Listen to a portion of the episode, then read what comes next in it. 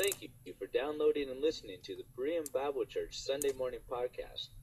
Berean Bible Church is located in Shoreline, Washington, morning worship at 11, and many more events throughout the week.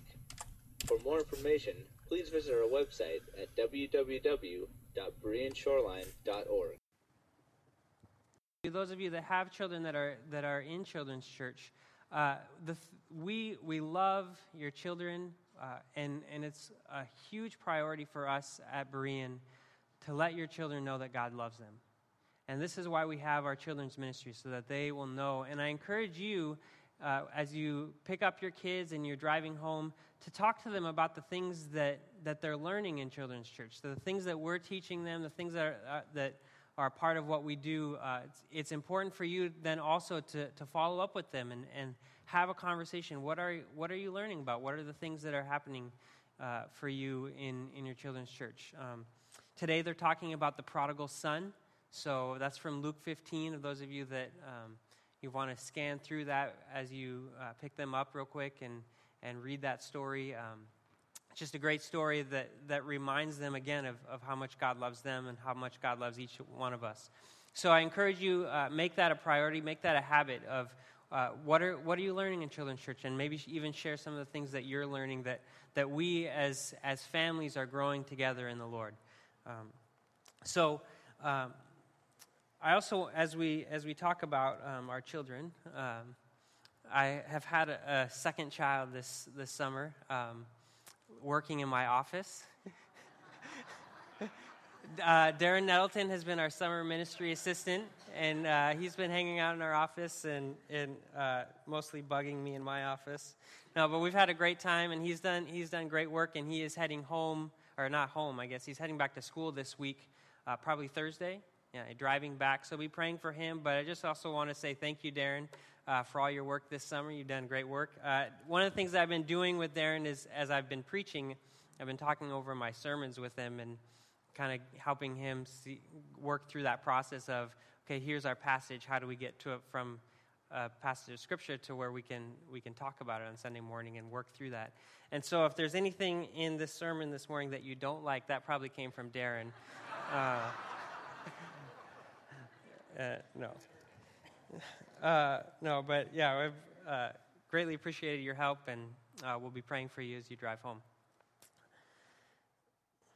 Jesus and his disciples went on to the villages around Caesarea Philippi. On the way, he asked them, Who do people say I am?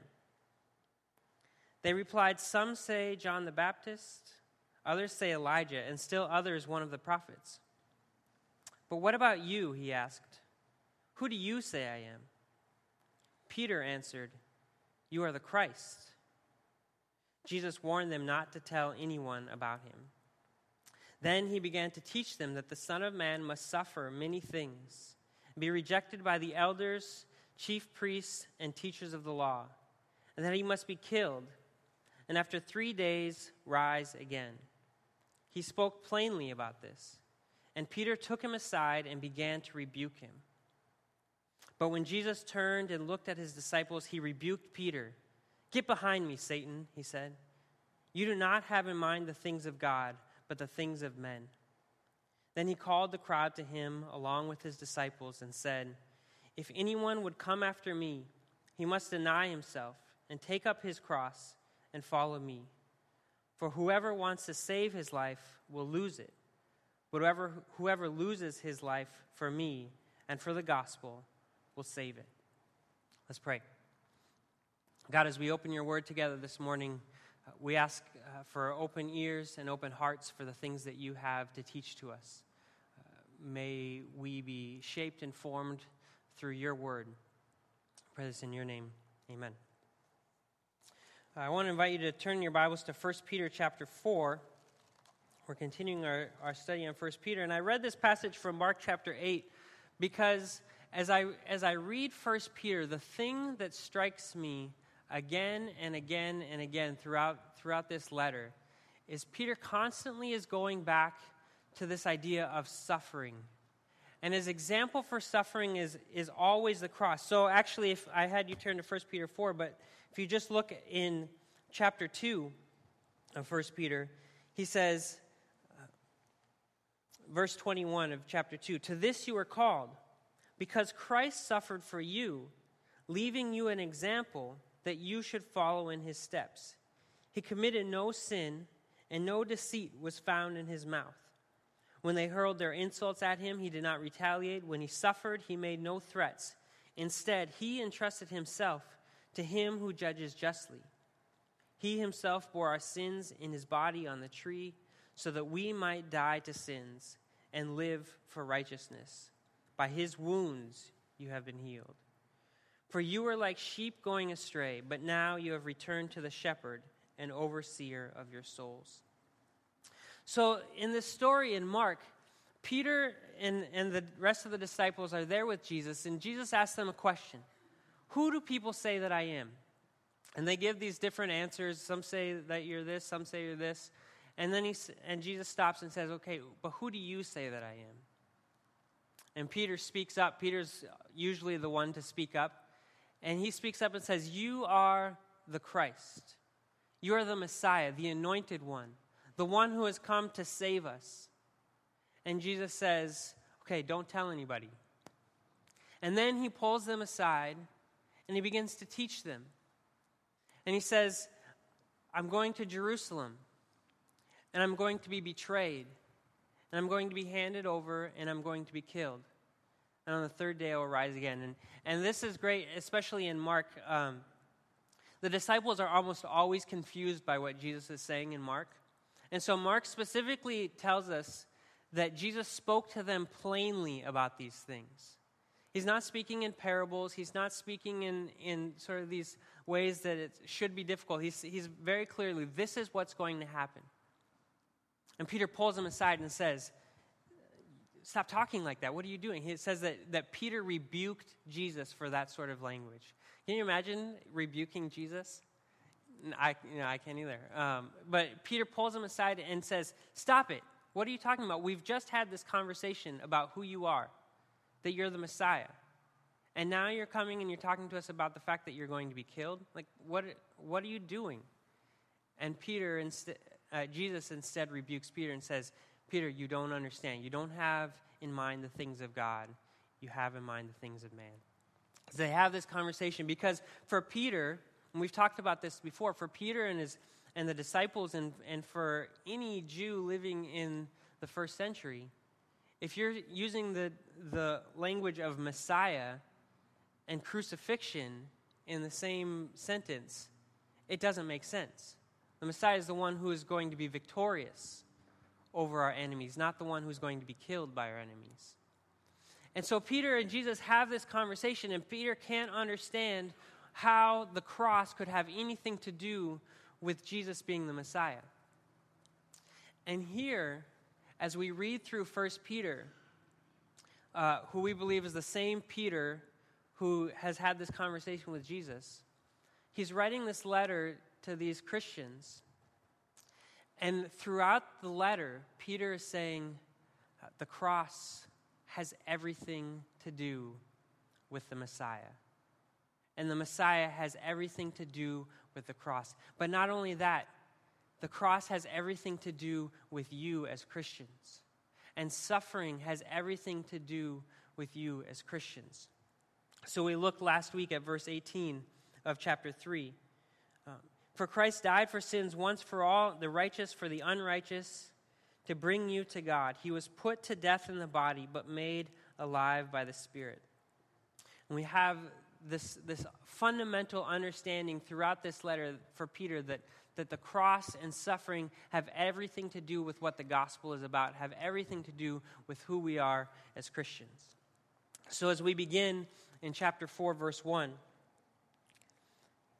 I want us to have this, these conversations, this conversation that Jesus, that Jesus and Peter had, and this, the conversation that has been going on throughout this letter of the cross, suffering. Peter says, Therefore, chapter 4, verse 1. Therefore, since Christ suffered in his body, arm yourselves. And this language, arm yourselves, is, this, is really the idea of prepare yourselves. And this is military imagery. It's, it's the idea that, of what you would do to get, get ready for battle. You would put on your armor. You would do all the things to get in the mindset of we're going into battle, we're getting ready to fight. And he says this arm yourselves with the same attitude. What's this attitude? Not arm yourselves. Uh, Christ suffered and you're going to suffer, and so arm yourselves and prepare to fight back and prepare to defend yourselves. No, it says arm yourselves with the attitude and the mindset that you too will suffer.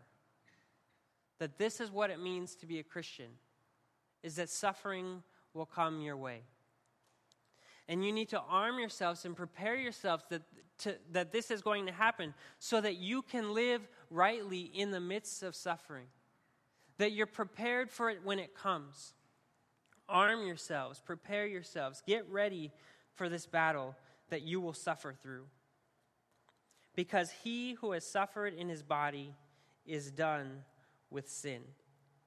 And this is. Uh, this last part of this verse here is, is a little confusing, and we'll, we'll explain it as we move through in verses 2 through 4 here, and we'll kind of see some of the context of what's, what's happening here. So I'll have you hold that question in your head. What does that mean that the one who suffers in his body is done with sin? As a result, he does not live the rest of his earthly life for evil human desires, but rather for the will of God. For you have spent enough time in the past doing what pagans choose to do, living in debauchery, lust, drunkenness, orgies, carousing, and detestable idolatry. They think it strange that you do not plunge with them into the same flood of dissipation, and they heap abuse on you. So Peter is, is painting this picture. He says, You used to live in this certain way. And the people around you who, who uh, used to be a part of your, of, of your, the way that you lived and that you participated in these, in these parties and this drunkenness and you, you participated in this way of life before you came to Christ. They don't understand why you don't join with them in that way of life anymore. And they're asking these questions and they accuse you and they, they, they ridicule you because you no longer participate. And, and going back then to verse 1, this idea of the one who suffers in the body is done with sin. Uh, what Peter is saying is, is when you choose to live rightly, when you choose to no longer participate in the, these practices, when you choose to obey God and follow after God, the suffering will come often from the people who were once your friends. Often from the people who were once a part of your life, and they, they will look at the things that you do. They will look at, at your practices and they will mock you and they will abuse you and they will push you away. And, and we may have situations where we, we can relate to this, but, but the reality is for Peter's audience, this was on a whole nother level from what we think of as suffering and persecution. You have to understand that, that these, these people who have become Christians have left an entire lifestyle, but, but not, just, not just sort of they've, they've left the party scene and they don't, they don't do that anymore. But this is, this is their entire way of life as far as worship and practice and understanding. That, that these practices that Peter lists, these, these would have been part of the normal way of life and the normal way of worship for, for pagans practicing idolatry. And, and this idolatry that they practiced, this way of life that they practiced, was, was crucial for their understanding of order in their society. That, that we do these things and we, and we live this way and we, we give these sacrifices and these offerings to these gods because they are the ones who provide for us. They're the ones who send the rains when we need them. They're the ones who, who keep away the natural disasters, the earthquakes and the floods. These gods are the ones who help us have societal order, who, who keep the peace in our world. And you Christians are no longer worshiping these gods. These gods might become angry with the fact that you are no longer offering them the sacrifices that we know we ought to offer them. And we're afraid of the wrath that might come upon us because you Christians are no longer worshiping. It's okay if you want to worship Jesus, but come on, we got to keep these other gods happy too. And these Christians are saying, no, we're not going to participate in that anymore. And so these, these Christians that Peter is writing to uh, very likely experienced real persecution and rejection and pressure from the people around them. Uh, not just not just peer pressure of come on everybody's doing it but you have if you don't do this think of the danger that might come upon us and so as peter writes them and he says as you experience the suffering that comes from your rejection of that old way of life and your refusal to sin, your, your decisions to be done with sin, uh, you will experience suffering. And so he says, because he who has suffered in his body is done with sin. Uh, Peter is encouraging them to, to have, again, the mindset that you're going to experience people really uh, persecuting you because you choose not to, to participate. And prepare yourselves that you will suffer. Don't prepare yourselves. Uh, we've seen this again and again. Peter says, when they accuse you of doing wrong, make sure that your conduct is so honorable and so good among them that they will have nothing to accuse you of. He's, he's saying, don't respond to their attacks and their, their persecution of you by fighting back and by attacking them and tearing them down, but continue to do good no matter what. Prepare yourselves not to fight back, but to suffer. He says in verse 5 But they will have to give account to him who is ready to judge the living and the dead. For this is the reason the gospel was preached even to those who are now dead so that they might be judged according to men in regard to the body, but live according to God in regard to the Spirit.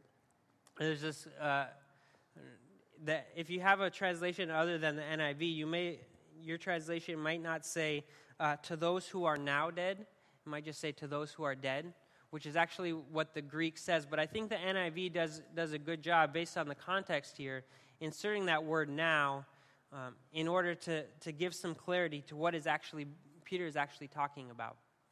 Um, what Peter is saying is that there, there are some of you who have been persecuted to the point of death. And we know this from church history, even within the first century, that Christians began to be persecuted to the point where they were killed for, for, this, um, for their faith. Uh, we know that this is even happening today in our world. And he says, for this reason, the gospel was preached, uh, even to those who are now dead. That, that, that, that these people who received the gospel, who have since, since died, we preach the gospel to them because, because the consequences of the gospel are not just for this life only, but also for the next. And that, that, that God is, is bringing a judgment, and He will declare them righteous in the next life. That there are some who will judge them today in the flesh some who will judge you today in the flesh and say, You Christians, you don't participate in this. And so there's persecution coming your way, there's suffering coming your way from us because of, of the choices that you have made. And they're being judged in this way. But Peter is saying, uh, There is one who will judge according to the Spirit, that God will judge according to the Spirit. And that God will judge both those who are living now and those who have already died.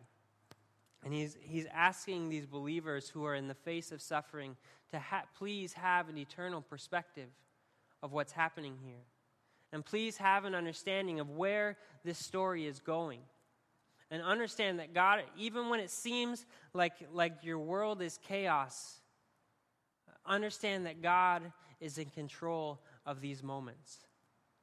And that God will be in control at the end of all things and so that God will judge both those who are living now and those who are dead now. And these people who are persecuting you will also have to give an account before God. And then he says this, verse 7 The end of all things is near. Therefore, be clear minded and self controlled so that you can pray. We read this verse, the end of all things is near. And I don't know about you, but my first, my, my first thought when I read a verse like that is I think, silly Peter. We're 2,000 years later, and guess what? You're wrong. Uh, the end of all things is near. But what Peter is actually talking about is, is he understands that he is living and that we still are living in the final stages of God's redemptive plan. That Christ has come, that, that the sins have been paid for through the cross.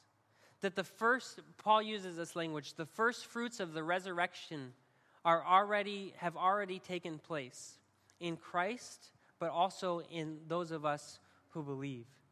And so that in this, in this larger scheme, in this larger picture of God's redemptive plan, the end of all things is in fact near.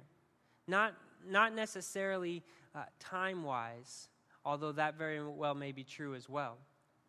But what Peter is, is more getting at here, and I believe that Peter thought that Christ could return at any moment, and I, and I believe today that Christ could return at any moment.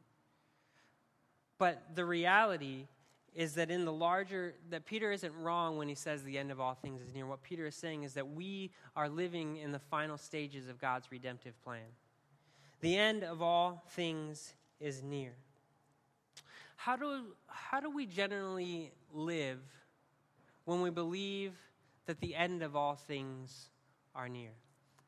How many of you, most of you, all, all of our high schoolers are gone to the, on the mission trip, or most of them are. So, um, most of you are old enough to remember Y2K.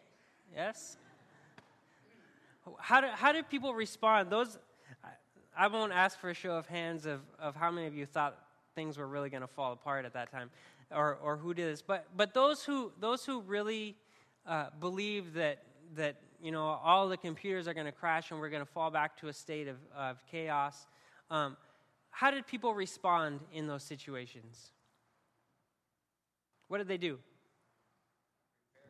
Prepare for it, right? You stock up, you get, you know, you get your year's supply of food. Um, maybe the ones who are really extreme built some, you know, basement shelter or something, you know, uh, people, people that believed that this was going, that this was really going to be the end of the world, um, somehow thought that they were going to survive it if it was the end of the world. But they, and, and we had this again a couple years ago with 2012, the, the whole Mayan calendar. There are people that actually believe this. And again, I won't ask if you were one of them, but uh, that, that people stock up, right? You, you uh, get everything that you need and you, you make it secure. Maybe you find what you need to protect yourselves to, because, because what's going to happen is the resources are going to be limited. And so you have to make sure that you have enough for yourself and your family, and you're going to hunker down and you're going to wait it out and hope, uh, hope that you survive the, the end of the world. The end of all things is near. And so this, this is the, the mindset that that often we have when we, when we think about this. And here's what Peter tells us that we should do when we believe that the end of all things is near. Therefore, be clear minded and self controlled. This is good, right? Uh, the end of all things is near. We need to be thinking clearly. We need to make sure that we're in control of what we have so that you may pray. I love this verse because I always, every time I read this verse, I think of Peter in the garden with Jesus, where, Peter, where Jesus says to Peter, uh, Keep watch and pray with me. And Peter is falling asleep again and again. And I think of this, and I, and I wonder if Peter is, is encouraging his readers don't fall asleep. The end of all things is near, so be watchful, be prepared, and pray. Trust in God. Put, put your faith, engage God in what's happening around you. Be watchful to what's happening around you and engage God in these things. And then he says this above all else, above all else, love each other deeply because love covers over a multitude of sins. Peter says, the end of all things is near. Don't, don't bunker down and protect yourselves and, and, and push everything away because the end of all things is near. But instead, above all else, above whatever else you do, love each other deeply. It says, as you are experiencing persecution, as you are experiencing real suffering, you're being driven away from people who you once had friends, people who were once family members, who, who you, you lived with, you shared life with, you're being driven away. Above all else, in this community where you're being persecuted and torn apart, love each other deeply. That as a community of Christians, above all else that you do, love each other because love will cover over a multitude of sins.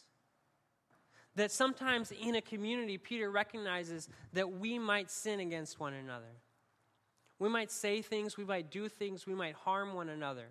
We might seriously offend one another. And Peter says, whatever you do, above all else, love each other deeply. Because if you have a deep love for one another, you can look over those sins. And you can cover over those ways that someone has wronged you. And you look, can look past those faults and you can look past maybe even betrayals because love covers over those sins. And so he says, above all else, uh, in the midst of this persecution, Peter is wanting this church community to be able to come together, to not split apart over small divisive things or even, even large divisive things. But he says, come together, stay together. It's important that you as a community do not break apart amongst yourselves. In the midst of your suffering, in the midst of your persecution, um, it's always easy when we are suffering, when we're feeling betrayed, when we're feeling attacked, to just to put up our walls, to, to hide from one another, to not want to reach out to not want to have somebody else come in and really know to know us. And when we feel like somebody has maybe uh, betrayed us, when we feel like maybe somebody has slighted us, even, we just want to put up our walls and say, Well, I don't want to have anything to do with that. I, I can't deal with that right now. I need to take care of myself. I need to protect what I have. And if someone's going to be mistreating me, uh, even someone that I'm supposed to trust is mistreating, well, then I don't want to have anything to do with that. But Peter says, above all else, above, no, above all else that's going on in your lives, the most important thing, this is, this is the kind of language he's using. Above all else, love each other deeply. Then he says in verse 9, offer hospitality to one another without grumbling.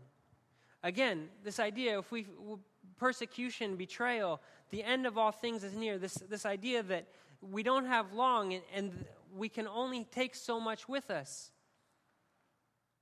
And Peter says, offer hospitality to one another, invite each other in, share what you have amongst yourselves, be generous with what you have. He says, don't, again, don't bunker down. Don't put up the walls. Yes, you have been betrayed in the past. Yes, it's hard for you to trust other people because of how you've been treated in the past. But love each other and offer hospitality to one another without grumbling. Each one should use whatever gift he has received to serve others, faithfully administering God's grace in its various forms. If anyone speaks, he should do it as one speaking the very words of God. If anyone serves, he should do it with the strength God provides, so that in all things God may be praised through Jesus Christ.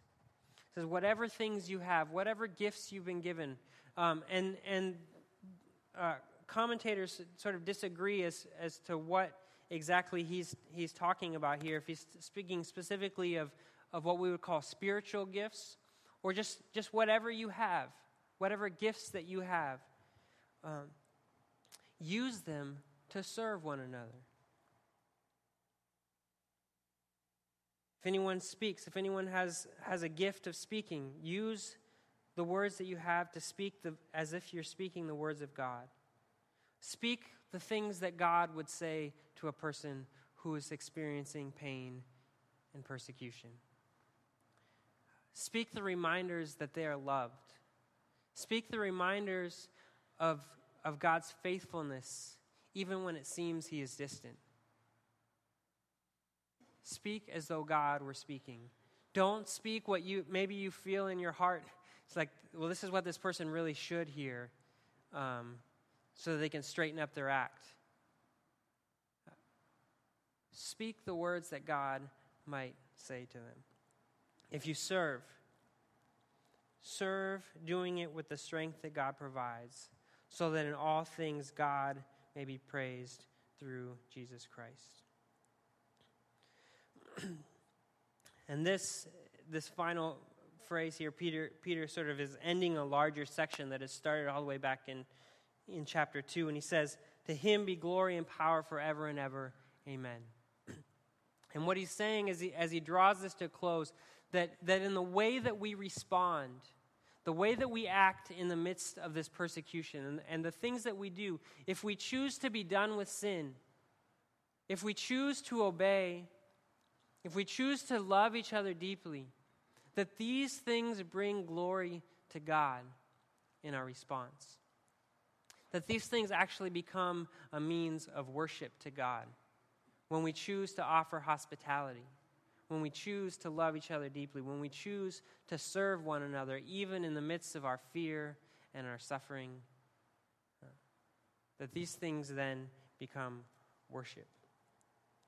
And so the question that I, that, that I leave for myself this morning, and the question that I want to leave with, with you, uh, is are, are we living in light of a future that we hope for? Or are we living in light of a future that we are afraid of? And the reason I ask this question is because Peter is, is speaking to people who are experiencing what seems like a very fearful future. And he calls them to love and to hospitality and service because his understanding of what Jesus did on the cross, his understanding of the resurrection of Jesus Christ, means that the future that we have to look forward to is a future of hope despite the circumstances that are happening around them at the, at the moment, he's saying, live in a way that you are looking towards this future of hope, not the future of fear that might be around you right now. And so, the things that we value, the things that God values, are these, these, these acts of love and hospitality and service. And so, live towards those things, even in the midst of your fear and even in the midst of your suffering uh, to have, as Christians, to have a hope for the resurrection. To have a hope that, that we are already somehow participating in that resurrection as people who have been born again and brought into new life. Is That means even in the midst of our suffering, even in the midst of betrayal, even in the midst of hard hardships, we don't bunker down. We don't put up the walls and defend ourselves. But we choose to live in light of the future hope that we have. We choose to love each other deeply. We choose to offer hospitality. We choose to serve one another with generosity. We choose to do all of this uh, for the glory of God. We choose to trust that what we see in front of us is not all there is, but that there is a future hope that we are living towards, and that these things are good. That it's better to love one another and to offer ourselves one, than, than to just protect ourselves and not worry about one another. That it's better to serve one another than to say, I'm just going to serve myself because right now I can only really think about myself. I don't have enough to offer somebody else, so I really just have to protect what's mine. But that the gospel and the resurrection is no, it's all God's. And so you can live generously, you can serve, you can be open, and trust that, yeah, you may still experience persecution. You still may experience betrayal. You still may be rejected by those around you. But God is in control. And He's, and he's moving towards a future of hope and of life. And so, even in the midst of those things, we can love, we can offer hospitality, we can serve one another. Even when the end of all things is near, even if, if 2015 is the end, 2014 is the end. Um, I mean, if you knew the world was ending tomorrow, what would you do? And that, that maybe you would survive, and, you know, we're going to have a big tsunami, and we're going to, and it's just, it's just going to be a few of us left here in, in the Puget Sound region. How would you, how would you respond? Peter is saying, respond with generosity and love. Serve one another in the midst of all of it. Let's pray. God, uh, as we have had these conversations about, about suffering, we recognize that, that in our world today that there are, are people who are suffering far greater than anything that we experience. We think of, of Christians uh, in the Middle East today who, um, and around the world who are, who are being persecuted, that, that today more Christians are being persecuted for their faith than at any time in history. And we think of our own suffering, and it seems so small compared to people who are giving their lives for their faith. And yet we still experience pain in our world we still experience hardship in the things that we do. And so we ask that you give us an attitude, a mindset uh, to prepare ourselves uh, to suffer well. That we, in the midst of, of our own suffering, may choose love, that we uh, may choose obedience to you, that we may be generous with the things that you have given us, trusting that you are in control. God, it's so easy to uh, just want to bunker down and protect. And we ask for the courage to trust and to open ourselves up to those around us. Amen. Peter is a fascinating character. I mean, if you look at his life and, and you read through the Gospels and then you see him the beginning of the book of Acts, he's just this radical shift that can only be attributed to the work of the Holy Spirit in his life uh, and, and the work of the gospel happening within him. Uh, and, I, and I pray for all of us this morning that we may have the gospel work in us in similar ways, that we may become a blessing um, one of the commentators I was reading this week was saying that Peter is writing and, and giving instructions for people for how to live in a world uh, that, is, that is rejecting and pushing away from the Christian faith. And I believe that we could look at our world and we could say, well, this is, this is us today. And his challenge for them is, is be a blessing, serve, love each other deeply. So this week, may you be a blessing for someone. God be with you.